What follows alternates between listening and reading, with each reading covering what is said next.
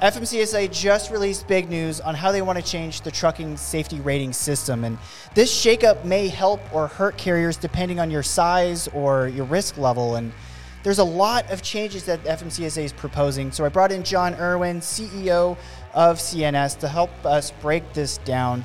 Uh, let's get in the loop with Luke and dive in.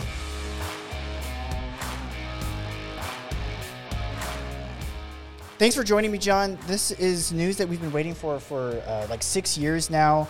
A lot of discussion on potential changes, and it's all focused around the safety management system. And it's a quick rundown of what this does. SMS is really uses the data from your roadside inspections, crash reports, uh, data from investigations, and their goal is to identify and intervene with motor carriers that pose greater risks. Previously, it sort of feels like it's been unfair for smaller carriers. Uh, I know the government, uh, did, the Congress mandated report to sort of look at some of its shortfalls. Um, what are your thoughts? Yeah, well, it's a lot to uh, take in right now because um, changes, I mean, you know, this coming out was expected uh, to come out, and we've all been waiting for it. And we thought we had, you know, they had a way that they were going about it with the item response theory. Right. And that kind of got scrapped and came out to this new uh, model, which, you know, honestly, looking at it, first glance looking at it, kind of happy about for the smaller carriers because it looks like it's uh, putting them on a better playing field right. uh, than previous. Um, and, you know, that really helps them. I mean, SMS scores affects them multiple ways from you know getting loads through brokers, right. uh, their insurance. I mean, everybody knows the cab report you know gets pulled and is looking over at these SMS scores and affects their their rating on insurance. So um, this is going to be totally. I mean, it's not totally different, but it's it's really making it more beneficial uh, for the smaller carriers. And you know, to go along with that good news size, it does seem like the item response theory. This was uh, announced a few years ago uh, basically FMCSA said, no, we don't want to do this because it's too complex. It's hard to replicate uh, if, if you're if you're trying to replicate what is my CSA score or uh, SMS safety rating score. Real hard. It's complex uh, to look at it. It's also slow. Uh, one of the things they mentioned was, you know, the SMS can update in two days, where uh, the IRT model was like four weeks to update this information. Right. Um, but there's a lot of changes. There's seven changes specifically that I that I have here. I think it'd be great to run down each of these uh, and sort of look at what what's the change in and you know pro pro con of yeah, these changes. Absolutely. Um, so FMCSA, this is a, a, notice that they released yesterday. Uh, it's up for a comment period, 90 days, so we can uh, look at it. You can make comments, suggestions. Um, you know, maybe all of these suggestions will come into place, but there's seven main ones. Uh, we're going to go through one at a time so it's a little bit more digestible. Uh, the first one is they want to reorganize and update safety categories. Many of you might heard, uh, uh you know, know it as basics, the seven basics. Um, you want to run down that real quick? Yeah, um, you know, obviously the one major one that they're looking to put in is the controlled substance, alcohol, um, and putting that with um, unsafe driving category. Yeah. And, um, you know, one of the reasons that they're doing that is there's not tons of violations in the drug and alcohol um, category. And it kind of makes sense because it is unsafe driving yeah. uh, for that, uh, which will, you know, go along with those scores. Well, I'm curious with unsafe driving, um, you know, before uh, or before these changes potentially come in, into play, um, what would what would usually cause a high unsafe driving? So for unsafe driving is going to be your speeding. Um, so you know, 15 plus getting popped for that yeah. uh, on the road. That's going to be your most highest percentage and most highest uh, severity weight rating. Um, so that really drove drove those up. I mean, just your other speedings from six to ten, etc. From there, no, no seatbelt, cell phone, yep. handhelds. Yep. Um, you know, uh, lane violations, um, things like that uh, would drive that up. Now moving up with the drug consortium um, or drug controlled substance, I should say, moving that over. Um, you can drive that up if if you have people that will get popped for in just say an audit in for a you know acute or critical violation because right. maybe you're not manage or managing a drug consortium. Um, you're not putting the right people in for the picks, etc. Right. And uh, so the other, so there's seven main basics: unsafe driving, crash indicator, hours of service compliance, vehicle maintenance. We mentioned controlled substance being, uh, you know, sucked into unsafe driving potentially, hazmat and driver fitness. Uh, the biggest one that I saw that was interesting was they want to change vehicle maintenance and sort of split it into two. The biggest reason was there's so many different violations and indicators with vehicle maintenance. Can you Yeah. talk about that? Yeah, so they're looking at- to do it as an observed uh, vehicle maintenance and just regular vehicle maintenance. So observed vehicle maintenance in their eyes is things that should have been caught on a pre-trip or post-trip inspection. Right.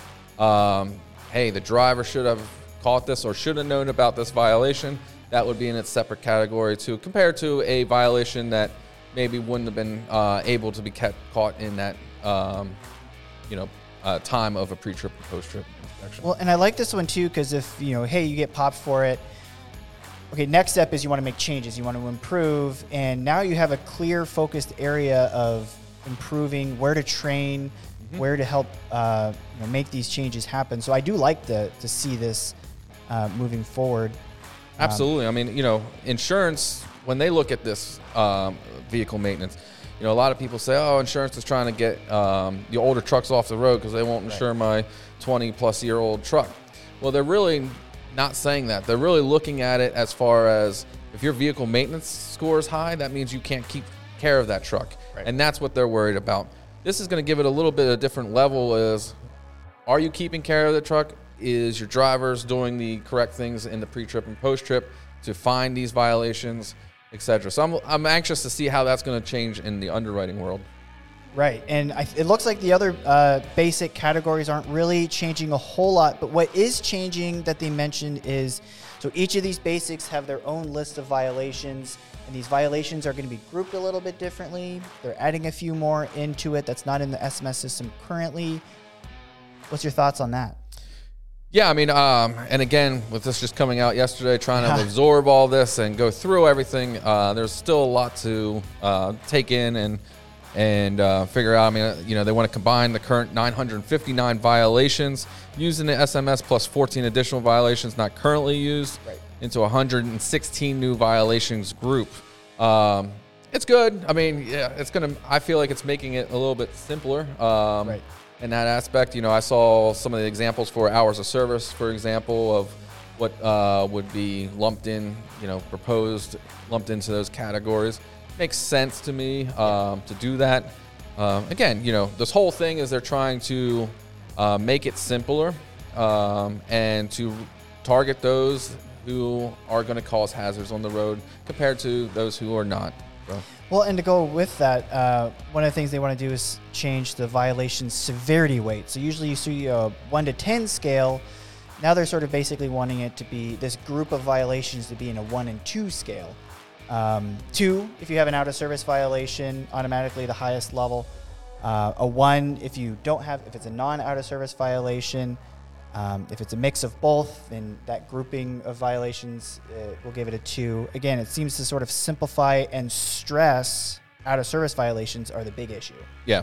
I mean, it's the biggest indi- indicators Absolutely. for crash, right? That's, Absolutely. That's what they want to prevent. I out of services, I mean, they're the they're the critical ones. They're the ones that are most likely to cause that crash, like you said, uh, which would be causing injury or fatality to the general public or to the trucker themselves, and that's what they want to stop um, seeing with the growth of um, accidents over the last year and the gr- growth of injuries and fatalities. Um, you know, FMCSA needed to step in and try to um, get a handle on this. Just kind of like you said, the violation severity weight ratings currently assessed at a 1 through 10 scale, Right. with 10 being the most um, safety negative.